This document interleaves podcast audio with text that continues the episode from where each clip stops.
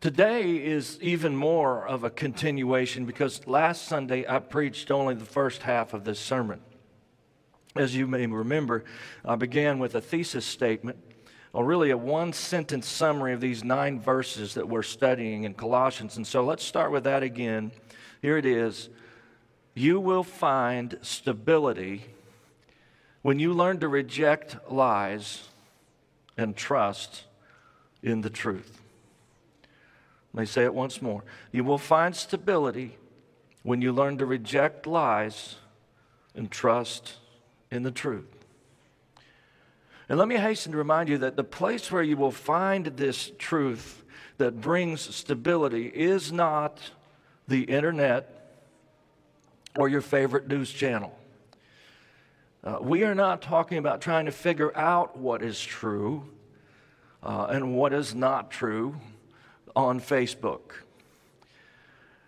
As we look at the text in a moment, you will remember that we're ultimately talking about a relationship with Jesus, who himself is the truth. But before we dig in, I, I want to pause and say once more how blown away I am that God has led us to this subject matter right now. As we enter the long dark of winter, um, as an election has just occurred, which no matter how you voted or why, has serious consequences that might make some of us feel unstable. Uh, as we enter a second round of shutdowns, which feels like a kick in the gut, and as we're forced to have church with limitations that are frankly historic in a very bad way. We come to a text about stability in Christ. To think that we would be working our way through Colossians and we would get to these verses about stability right now. The point is that God is still speaking through His Word and through the preaching of His Word. He is in control. He planned this for us. He made sure that you were here today because you need stability. You may not make it through all of this without more stability. And God has a word for you to show you where to find stability you didn't hear the message last week, you may want to go back and watch it on Facebook or YouTube. Today is the second half. Last time we talked about the historical context, which is leading Paul to write this in the first place. Gnosticism is trying to find a place to take root in the Colossian church. Paul is very concerned. There's always something, right? What are you concerned about? Liberalism, maybe? Whether politically in society or doctrinally in our churches. Or maybe you've watched family members succumb to one of the cults or other less obvious types of false teaching. But that's all relatively easy for most of you to think about because you are thinking of somebody else. A more difficult question is what about you? What are you believing that destroys your stability in Christ? How is your stability weakened because you are not walking with Christ, staying close enough to the one who is the truth to recognize the subtle lies you need to reject? For the Colossian church, it was Gnosticism creeping in. I explained last week that Gnosticism was made up of people who couldn't be satisfied with the truth as it had already been revealed by God. They were looking for new truth. They wanted fresh revelations, something more specific, or maybe more self centered. They wanted more than the gospel, more than the Bible. They wanted new prophecies, new ideas, maybe even easier things to believe regarding the mysteries of the Trinity. But generally, they wanted new truth. And Gnosticism gave it to them. The word is based on the Greek word for knowledge, and that is what it promised new and improved knowledge, supposedly better or more current than what they had received from those who actually represented Christ, the apostles. Why is it important to understand this as we read our text? Well, this helps us know where Paul is coming from. When he talks about the treasures of wisdom and knowledge and where to find these, he is saying you will not find these any place other than Christ. He is telling them to reject the counterfeits and go back to the original, which is Jesus. There's so many important ways for us to apply this. But let's read our text before I go any further from the book of Colossians, chapter 2, starting with verse 1. The apostle writes, For I want you to know how great a struggle I have on your behalf, and for those who are at Laodicea, and for all those who have not personally seen my face, that their hearts may be encouraged, having been knit together in love, and attaining to all the wealth that comes from the full assurance of understanding resulting in a true knowledge of God's mystery. That is Christ Himself, in whom are hidden all the treasures of wisdom and knowledge. I say this so that no one will delude you with persuasive argument. For even though I am absent in body, nevertheless I'm with you in spirit, rejoicing to see your good discipline and the stability of your faith in Christ. Therefore, as you have received Christ Jesus the Lord, so walk in him, having been firmly rooted and now being built up in him and established in your faith, just as you were instructed and overflowing with gratitude. See to it that no one takes you captive through philosophy and empty deception, according to the tradition of men, according to the elementary principles of the world, rather than according to Christ. I say again, you will find stability when you learn to reject lies and trusts in the truth. As I pointed out last week, truth is capitalized there for a reason. Jesus told us that He is the truth. And that is exactly what Paul is getting at in this passage. The Bible is meant to be applied. It's living and active and sharper than a two edged sword, able to find its way deep into our souls. Another verse says that every ounce of Scripture is profitable for instruction and teaching and correction and training in righteousness. We need to be instructed by the Word of God. And today, the instruction or the application that we can receive is this how to find stability in life. We covered the first point, half of the second point last week, but let's review just a little bit. From our text, we found that the first thing we need to do to find stability is this attain to the true knowledge of God in Christ. This comes straight out of the second half of verse 2, where in so many words, Paul says, All you really need to know is Jesus. We don't take this to mean that you can know Jesus without knowing anything else. But the point is that there is no truer knowledge than knowing Jesus. Paul is playing off of what the Gnostics claim to have, which they call special knowledge. They're all about knowledge knowledge that only special people have been given. And so Paul rebukes this philosophy by pointing out that the only knowledge that is actually special is knowing Christ. The most special knowledge in this life is knowing Jesus. And amazingly, anyone can know him, even children. All it takes is a little bit of faith the latest new information or revelation that someone claims you need to know is, has nothing on simply knowing Christ. In fact, the gnosis, that Greek word G N O S I S, the gnosis of Jesus boils down to a life changing relationship with the God of the universe, which, if you think about it, makes everything else barely relevant. Think about how the knowledge of Jesus can bring stability into your life.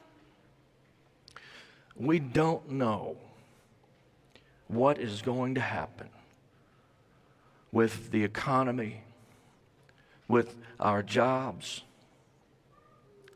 or with our 401ks if you're retired, or maybe. Maybe you're mostly worried about the loss of freedom that is upon us, which is a very big loss indeed. Or you feel unstable about our relationship with China or the latest seeds of war that may be sprouting now between Iran and Israel, which would ultimately involve us. Okay, so there's a lot to make you feel unstable. But are you remembering who actually lives inside you? Listen, to find stability for your life, you need to attain to the full knowledge of God in Christ. Stability comes from knowing Jesus. I would even say that the better you know Jesus, the more stable you will be. Now, the second step for gaining stability flows right out of the first. So, number two, to find stability in your life, discipline yourself to walk with Christ. We started on this one last week, but I'm going to go deeper with it today. In review, I pointed out that it's not really knowing that you can know Christ that brings stability, but it's actually knowing Him so well that it's like you're walking through life hand in hand. Knowing Jesus in this way is precisely what brings stability, but notice that discipline is required. Where is this in the text? Look at the second half of verse 5. Paul continues rejoicing to see your good discipline and the stability of your faith in Christ. Therefore, as you have received Christ Jesus the Lord, so walk in him, having been firmly rooted and now being built up in him and established in your faith, just as you were instructed and overflowing with gratitude. This passage is completely saturated with two ideas one, the discipline required to walk with Christ, and two, the results of that walk. Maybe it's a little hard to see the part about discipline. Maybe you see the results there and you see that Paul talks about walking in Christ, but maybe you don't see the idea that spiritual disciplines will be required to do that. Well, besides the initial accolade about the good discipline, he does mention uh, their good discipline, but that might just refer to their ability to not succumb to false teaching. But besides that, there's much more here that also implies the kind of discipline required to walk with Christ. I'm not just making this fit. Notice where Paul says, just as you were instructed, which points back to being firmly rooted, built up, and established in their walk with Jesus. Okay, how does that kind of instruction happen? How do we really learn to walk with Christ through life? How does that walk become so meaningful that it causes roots to develop, strength to be built up, and faith to be established? I think most of you know that what it takes for these things to happen. It takes discipline. To sum up, it takes discipline for you and I to spend the time with Jesus so that we are actually walking with Him. As I put it last time, in short, no discipline, no walk. More importantly, if there is no walk, there's none of the rest of this. And most of the rest of this could be summed up, at least partially, with the word stability. Firm roots, built up, established. In fact, Paul comes right out and refers to all of this as stability in Christ in verse 5. And don't forget the context. This is about stability in the face of lies that water down, that tear down their faith in the truth. It's really a whole lot about knowing the truth so well that the deceptive work of Satan and his lies have no effect on us you and I can actually be that strong. If we will have the discipline to walk with Christ, who is the truth. It's really quite amazing to think that this could be true of me. I want this to be true of me. I am not sure it is always true of me. Sometimes I feel a little bit unstable. Sometimes I'm afraid that I might even stop believing some of the truth and start believing some of the lies. When that happens, what is my problem? I'll tell you exactly what my problem is in those times. My problem is that I'm not having the discipline to actually walk with Christ. I have a feeling I'm not the only one who has seasons such as this. I might not even be the only one who has had days or maybe even weeks recently such as this. These have been turbulent times. Where do we find stability? Let's take a little bit closer look at these wonderful word pictures which Paul gives us that can actually describe our lives, which is incredible. Have we, here we have a way to think about our walk with Christ, and particularly what the results look like when we actually walk with Him. Well, first, Paul says we can be firmly rooted in Christ. Back in Missouri, where I'm originally from, we had a very nice house, which, just FYI, cost about a third as much as our current house here on the West Coast. But the backyard was really blah, with nothing but a square patch of grass. So after we had lived there for a little while, I planted some trees in my backyard. Okay, actually, I had some young guys plant some trees in my backyard. It was a package deal. The labor came with the trees, and honestly, they were very large trees, about as big as any I've ever seen planted, with root wads probably about the size of a Volkswagen bug. Okay, maybe about half that size, but they were big. This guy came to the door with these huge trees on a trailer and he quoted me a price and he said that they would plant them for, them for me if I bought them. I agreed, trying not to reveal my sinister internal laughter. See, I knew something they didn't know. In my backyard, there existed about an inch of topsoil over virtually solid Missouri limestone. Trees will grow in it, but it doesn't give way easily. They were digging for hours. It was kind of fun to watch, honestly. The more they hammered away at those rocks with pickaxes, the more they felt like they were getting a bad deal. The more I felt like I was getting a great deal. Just so you won't hate me, I did give them a pretty decent tip in the end because I felt so sorry for them. Now, you might think those trees didn't have a chance. But actually, being on the side of a hill, that rocky soil was perfect. If the soil had been soft, they would not have made it through any number of typical Missouri thunderstorms. But because they were rooted in rock, these trees made it just fine. I saw them last time I was there just a few months ago. For the record, they're sunset maples. Probably quite a sight right about now. I tell that story because I want you to picture two things one, the work required, and two, the stability to be gained if you will plant your tree on the rock. Our text talks about being firmly rooted. So think about this roots are basically roots. I'm not sure one tree actually has firmer roots than another similar tree. And besides, that's not what our text says. It says you will be firmly rooted. What makes one tree more firmly rooted than another tree? Isn't it mostly the soil itself that makes the difference? Isn't it where the tree is planted that winds up causing that tree to be more or less firmly rooted?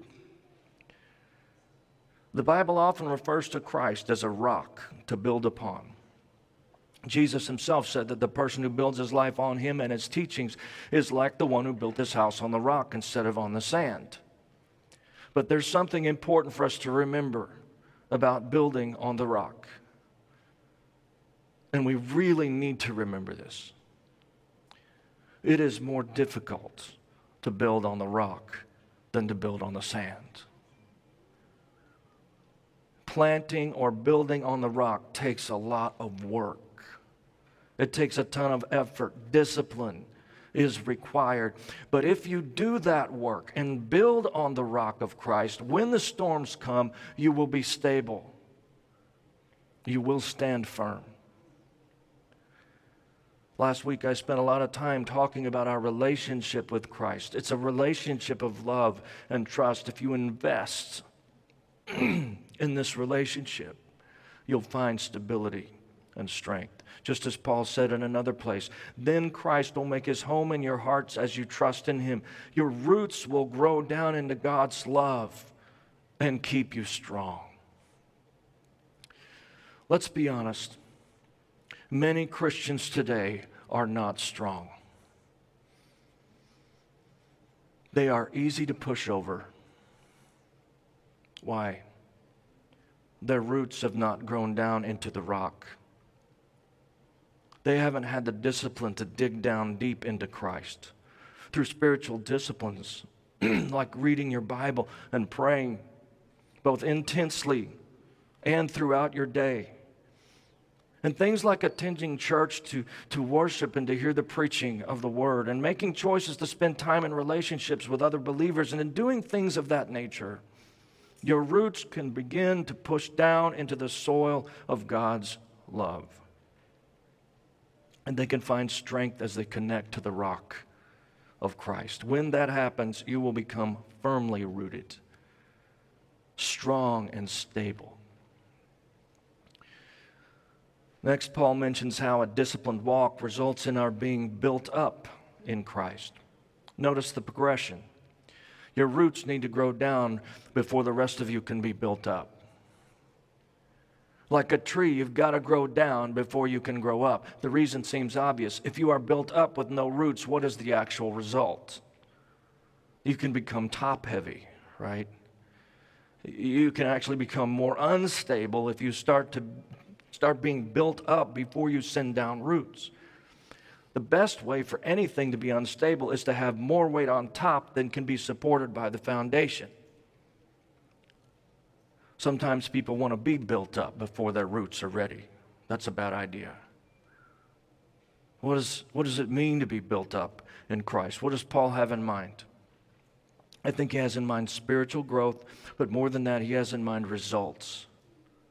He's thinking of the fruit that comes along with maturity. To be built up in Christ brings stability, but it also brings fruit, results, even rewards.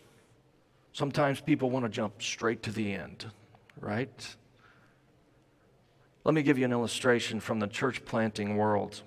I run into guys all the time who want to plant a church, but they simply aren't ready.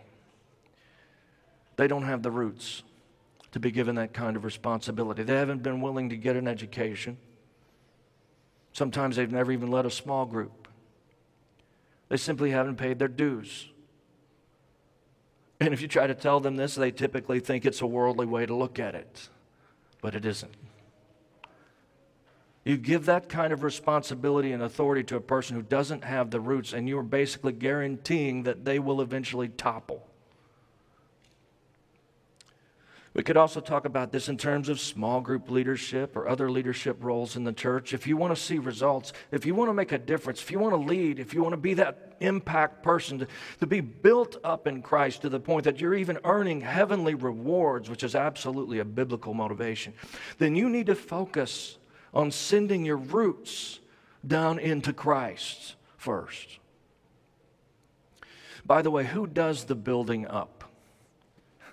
Paul says, You are now being built up in Him. He does not say you are now building yourself up in Him. He says you're being built. And so obviously, the builder here is God in Christ. You don't have to worry about other people building you up or about building yourself up. That's not the part you can control. What you can do is have the discipline to walk with Christ, which is how you put your roots down in Him so that you'll be ready when in His timing, He decides to build things into your life. Next, Paul tells us that this process of spiritual growth, which happens through walking with Christ, will mean that you are eventually established in your faith. We come full circle. The point, or at least a lot of the point, is stability. To be established is to be made stable, able to endure whatever comes. This makes me think of a very old song that was sung in church when I was a child. I shall not be, I shall not be moved. I shall not be moved. Now, the song became a joke because some people were so unwilling to change uh, or show emotion that others of us tended to use that song as a joke to poke fun at them. But obviously, that's not really what the song was about. The song spoke of rock solid, unmovable faith. Ephesians chapter 4 is one of my favorite passages in the Bible, and there we learn that mature Christians are not tossed around or tossed to and fro by every wind of doctrine. There I say there's a point where you should have a closed mind. Oh, that's, that's popular. You've probably heard the warning about open minds before. The problem with opening your mind too much is that if you're not careful, your brains fall out. Now, listen, you and I don't need to be dogmatic about very many things. When it comes to many political or social issues, there is at least some room for flexibility or at least an attempt to understand where the other person is coming from. Even on many theological issues, particularly in areas beyond our comprehension, you don't need to close your mind and show an unwillingness to even think about it again. But listen, when it comes to the core truths of the gospel, and particularly the work and identity of Jesus Christ, you should not be moved. In short, when it comes to your faith in Jesus, spiritual maturity will mean that you are completely established, unshakable, unmovable, no matter what happens. If you think about it, when your faith in Christ is established, which means you know He is God and He will save you and bring you into eternity with Him, then what could possibly bring you down? This is the kind of faith that allowed the apostles to face martyrdom rather than to deny Christ. They were established in their faith. Are you? Sometimes I wonder the way we talk. There's an old band, and uh, I kind of like their music, but they were definitely not believers. They had a song that went like this It's the end of the world as we know it, and I feel fine. They were probably high when they wrote it.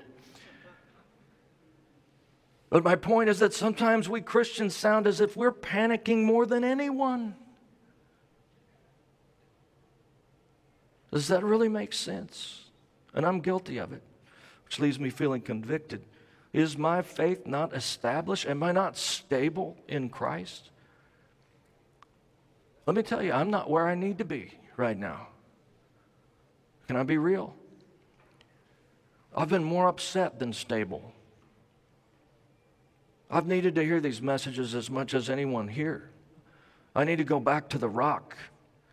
I do not always feel stable right now. I'm working on it. By that I mean that I'm disciplining myself to focus on my relationship with Christ. Every application I've been preaching to you over the last two weeks, I'm working to apply because I need more of Jesus right now. I need Him to work in my life. I need to get to this point of being more established in my faith. Right now, I hear myself talking some days, and uh, I don't hear or see stability. So, what can I do? I can discipline myself to walk with Christ. That's the big point here. And these subpoints are what happens when we do it. Finally, Paul says that if we will walk out all of this with Jesus, it will lead to what? It will lead to hearts overflowing with gratitude. Walking with Jesus leads to hearts full of thankfulness because walking with Jesus is what we were created for, and knowing Him fills our hearts with joy. A stable walk is a thankful walk.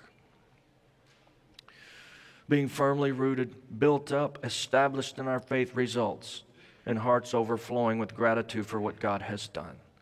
And overflowing with gratitude is a great place to be. It's a stable place to be.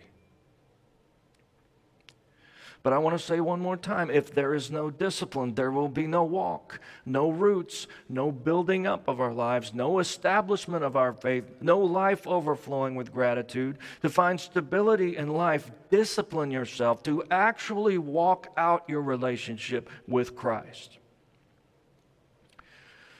Lastly, to find stability in Christ, you will need this is number three you will need to reject all imitations. Paul continues See to it that no one takes you captive through philosophy and empty deception, according to the tradition of men, according to the elementary principles of the world, rather than according to Christ. I think this is one of the most important lessons of Scripture for us in modern times. This passage warrants an entire sermon, but honestly, I think I've quoted this verse in probably four or five sermons since we started this church. That's just how relevant it is for our times. I'm sure this has always been important because there have always been counterfeits, but it just feels like now there are more ways to be fooled than ever. Partly because we live in the information age. How can we all make sure that we're not taken captive?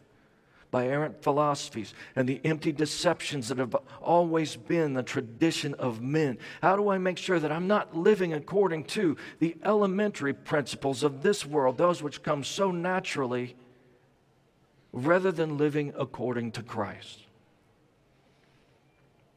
How do you and I avoid these things? I've already given you most of the answer that we need to stay close to the truth, who is Christ but I would be leaving something out from this message if I were not also clear that we must learn to flat out reject a lot of what we read, hear, and see. Listen, if you are a Christian living in this world, you need to learn the art of rejection. Don't, don't, don't toy with it, just reject it. Don't be surprised that just about everything you are hearing from a world lost in sin is a lie. Satan's the prince of the power of the air, which is a reference to the earthly realm. And the Bible sums him up with the word deceiver. Newsflash, you don't get called the deceiver unless you're all about deceiving. It's what he does, it's who he is. And he is incredibly skilled at it to the point that deception defines and identifies him. Now, I can spend all day talking down about the devil, and not one single person will be offended. But here's the harder part many people you know are helping Satan with his agenda of deception. They don't know they're doing it. They probably mean well. They're not to be hated. You need to still love them. But you also must understand that whether they know it or not, they are helping the devil with his program of deception. And many are doing it with passion. They're living their life for it. Be aware that many real people who you know have believed lies, and some of them have made their entire life about trying to get other people to believe those lies. Now, are some of those people even believers? Answer yes. There are people who are going to be in heaven who are currently helping Satan spread his lies. There's just no doubt about it. I don't have time to make the case for it, but trust me, people who know Jesus can wind up accidentally helping out the other team. It happens all the time. So, what does this mean? Well, it means you're not immune. It means even though you may be saved, you're not immune from believing and repeating the lies of the enemy.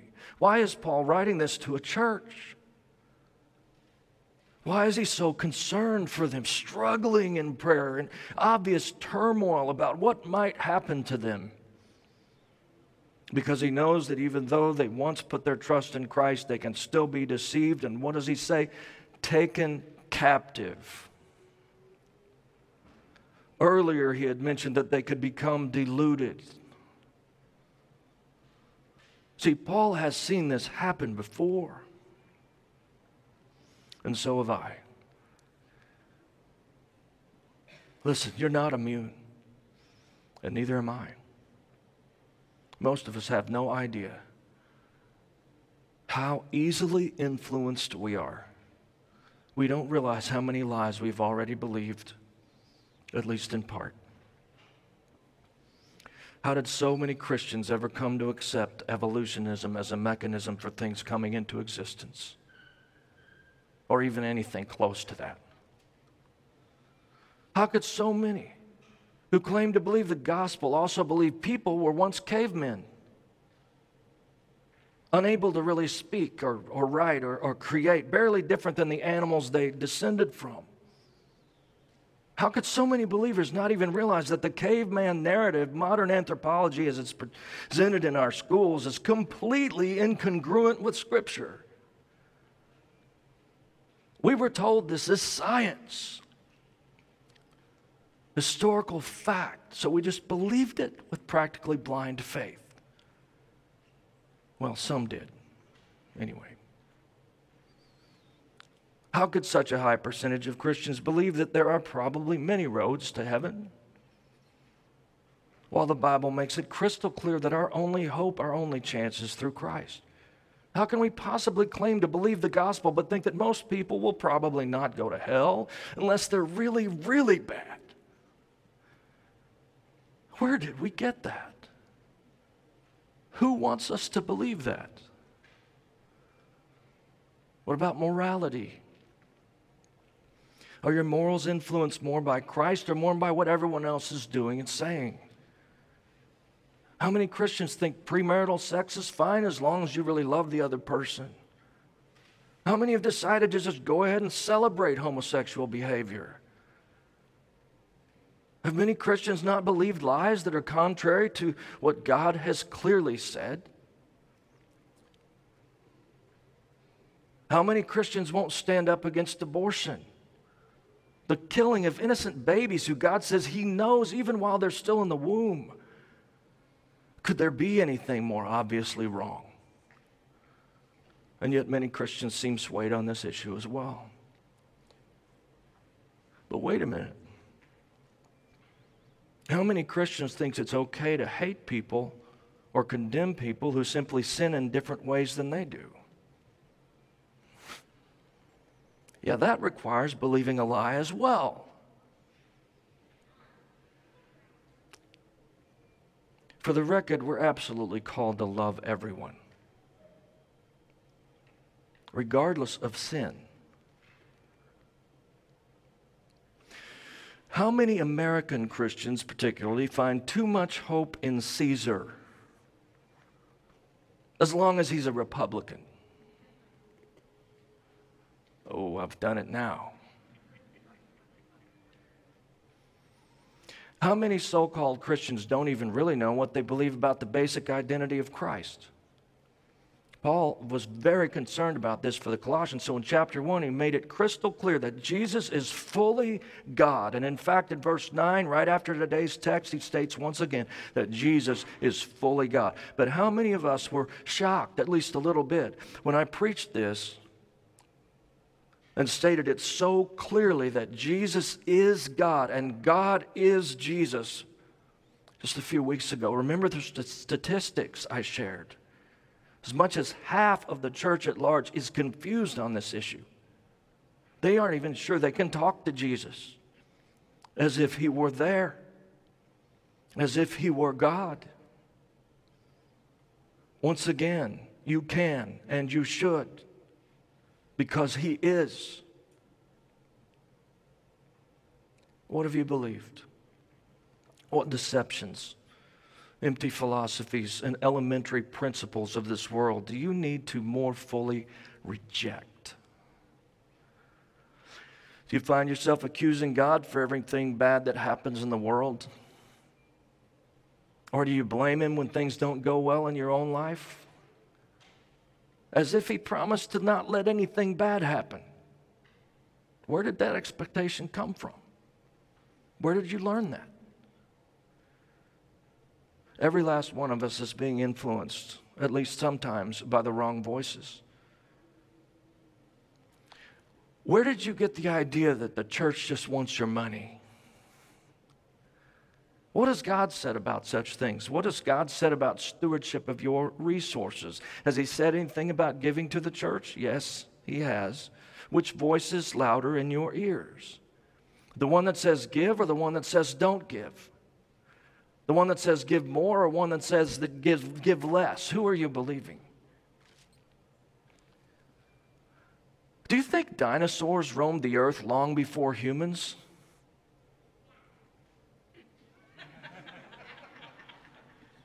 Is that what the Bible teaches?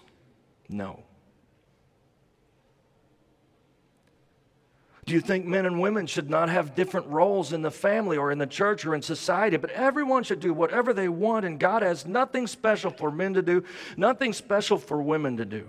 In other words, do you believe that God has something different for men and women to do? What does the Bible say? It couldn't be more clear, Old and New Testament.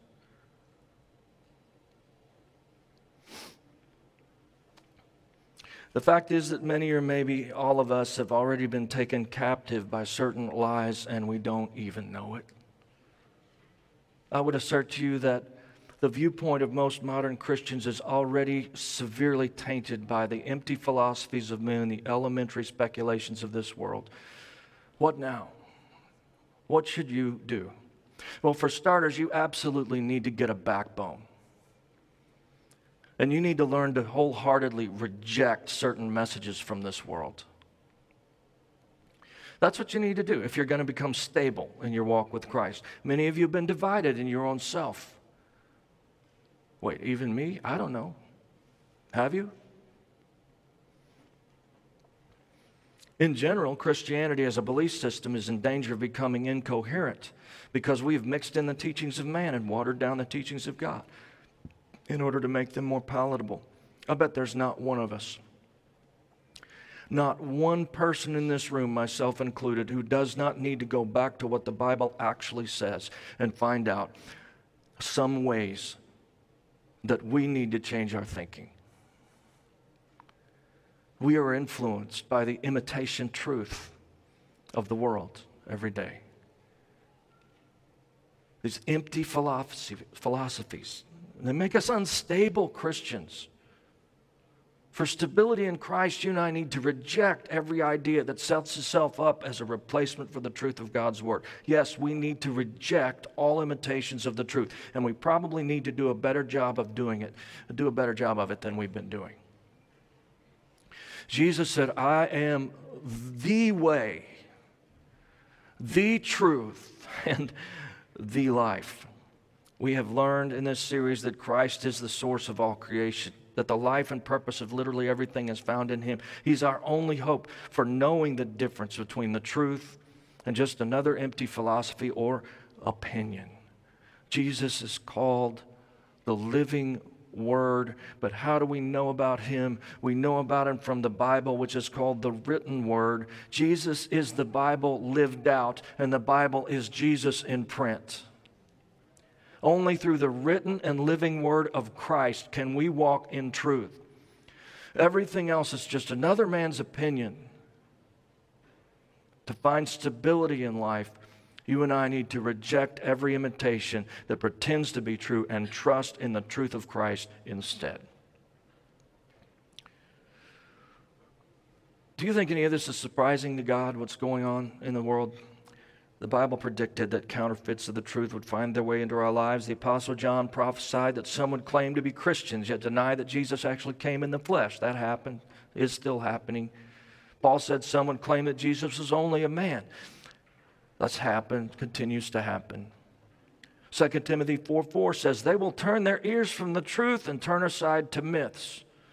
Jesus said, For false Christs and false prophets will appear and perform great signs and miracles, deceive even the elect if that were possible. Paul wrote, The Spirit clearly says that in later times some will abandon the faith and follow deceiving spirits and things taught by demons. Such teachings come through hypocritical liars whose consciences have been seared as with a hot iron. I could point out so many similar verses warning us against deceivers and deception. To have stability in life, we must reject these imitations, but again, how do we know what to reject? I would use Diet Coke as an example, but some of you actually like that pipe cleaner. So let me use plastic trees instead. How do you know that a plastic tree is not actually a tree? That it's an imitation tree? By comparing it to the real thing. That's exactly what you're doing when you look at a tree inside a mall or somewhere and you determine that it is not real. You are looking at it closely and comparing it to what you know about a real tree. But you can only do that because you know real trees very well. You know how they feel, you know how they smell, you know tiny little details about how they look, so that if you look closely enough at even a very expensive imitation tree, you will know that it's not true. It's not real. It's fake. How do we identify imitation truth, man made truth that's not actually true? By comparing it to the, what Paul called true knowledge of God in Christ. By disciplining ourselves to walk with Christ, who again is truth,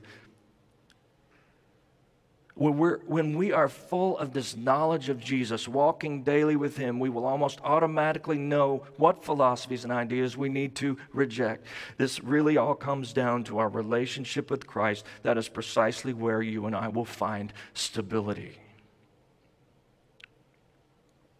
I realize that not everyone believes in Christ or in His Word. And that's a choice for each person to make. But right now, I'm talking to those who have chosen already. And I'm telling you that if you want stability as a believer, if you want to be firmly rooted and established in your faith, you need to fully trust in Jesus as your definition of truth, and you need to fully reject imitations every day, every time, all the time. If you want stability.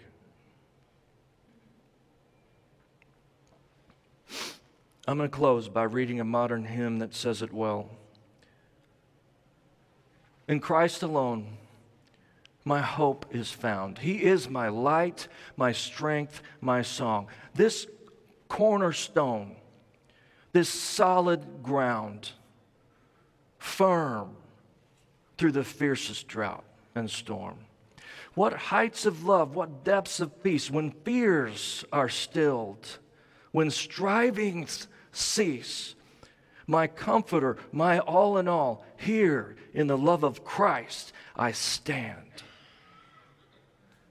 In Christ alone, who took on flesh, fullness of God in helpless babe this gift of love and righteousness, scorned by the ones he came to save, till on the cross, as Jesus died, the wrath of God was satisfied.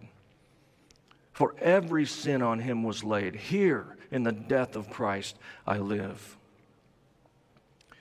There in the ground, his body lay, light of the world by darkness slain, then bursting forth in glorious day. Up from the grave he rose again. And as he stands in victory, sin's curse has lost its grip on me. For I am his and he is mine, bought with the precious blood of Christ. No guilt in life, no fear in death. This is the power of Christ in me. From life's first cry to final breath, Jesus commands my destiny.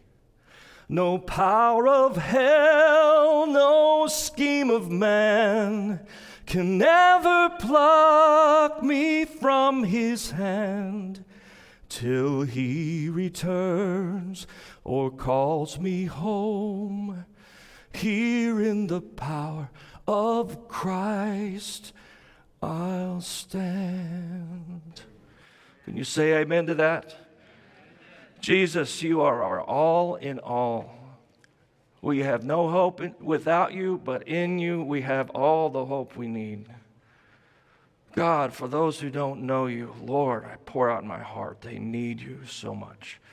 This world is lost. It's dying. It's spinning out of control. It's confused. It doesn't even know what the truth is. Is it even sure there is such a thing as truth? It's so lost. Our children, our youth, and people from all ages are spinning with it, out of control, no stability.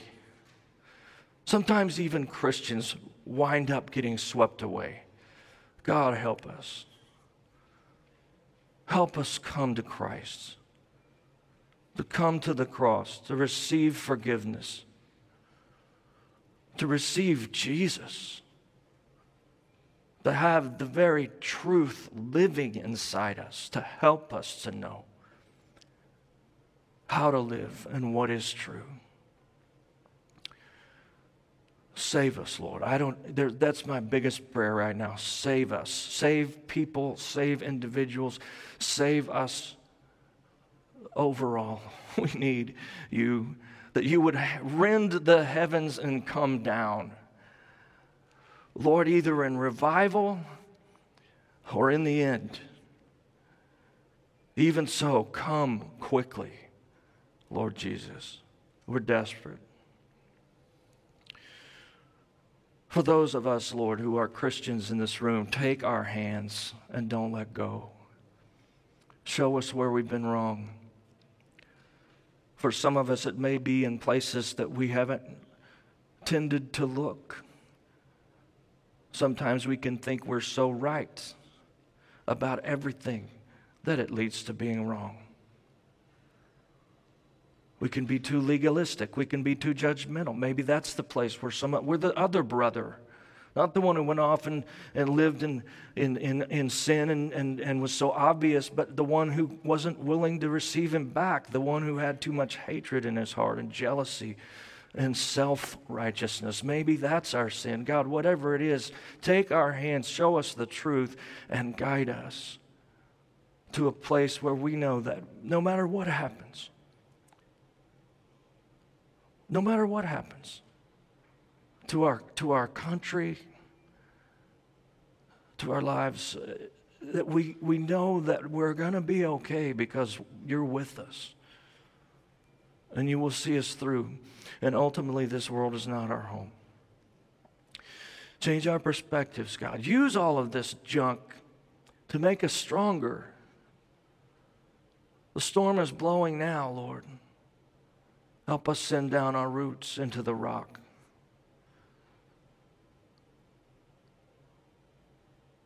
God, for anyone here that Today's the day. They just want to put their trust in Jesus for the first time. It's never really happened. There's never been that moment. Lord, that someone would just say yes to you right now in their hearts. Yes, I want Jesus to be my Savior. Yes, I know I've sinned. I need Him. I'm turning away from trying to do it on my own. I'm turning to Jesus. Just take my life. Somebody wants to say that to Him today. He's, he's listening, He's here. He's the one speaking to your heart. He's the one who paid your debt, not me. Nobody else. Jesus Christ is the one. He is the only one who deserves your worship. Surrender to Him today. Learn to walk with Him. Let me know so I can help you. Father, just keep working in our hearts and our lives. Help us to pray more about what you're doing in our lives than we pray about maybe changing circumstances. Maybe that's how we need to shift. Use these trials, God. Make us strong. In Jesus' name, amen. Thanks for listening to Go Church's weekly sermon podcast. If you enjoyed the sermon, be sure to rate and review us. If you want to learn more about the ministry of Go Church or catch up on previous sermons, check out our website, www.gochurchpnw.com. You can also connect with Go Church on Facebook and Instagram.